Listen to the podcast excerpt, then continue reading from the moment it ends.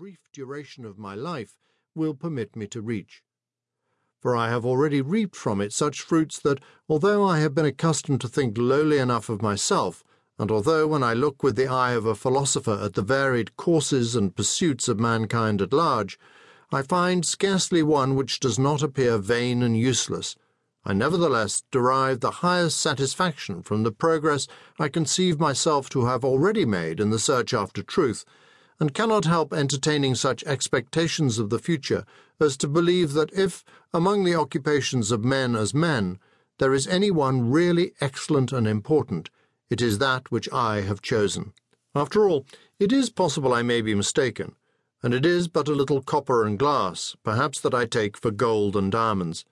I know how very liable we are to delusion in what relates to ourselves, and also how much the judgments of our friends are to be suspected when given in our favour. But I shall endeavour in this discourse to describe the paths I have followed, and to delineate my life as in a picture, in order that each one may be able to judge of them for himself, and that in the general opinion entertained of them, as gathered from current report, I myself may have a new help towards instruction to be added to those I have been in the habit of employing. My present design, then, is not to teach the method which each ought to follow for the right conduct of his reason, but solely to describe the way in which I have endeavoured to conduct my own.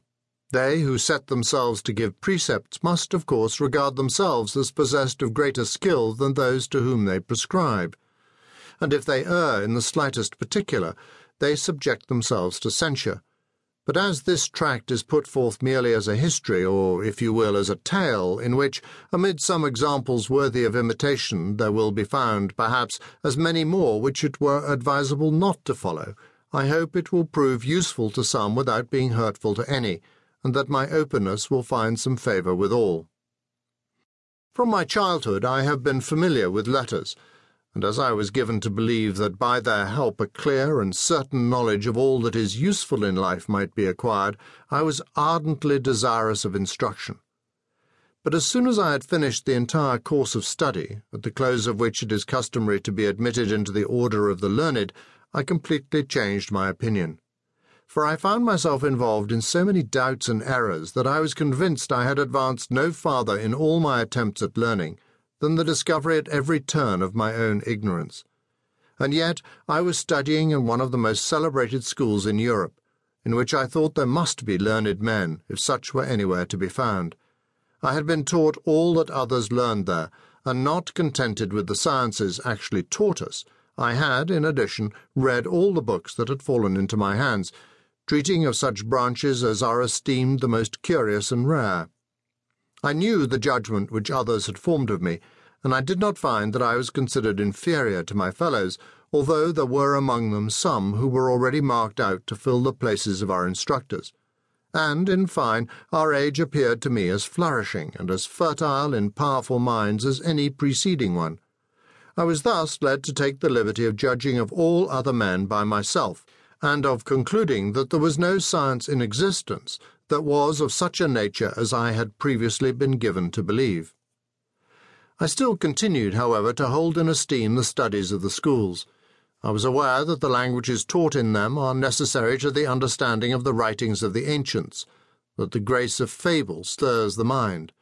that the memorable deeds of history elevate it, and, if read with discretion, aid in forming the judgment that the perusal of all excellent books is, as it were, to interview with the noblest men of past ages who have written them, and even a studied interview in which are discovered to us only their choicest thoughts, that eloquence has incomparable force and beauty,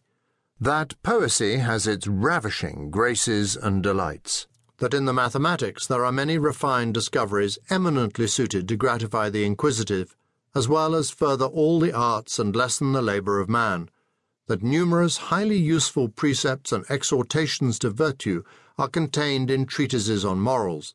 that theology points out the path to heaven, that philosophy affords the means of discoursing with an appearance of truth on all matters, and commands the admiration of the more simple, that jurisprudence, medicine, and the other sciences secure for their cultivators honours and riches, and, in fine, that it is useful to bestow some attention upon all, even upon those abounding the most in superstition and error, that we may be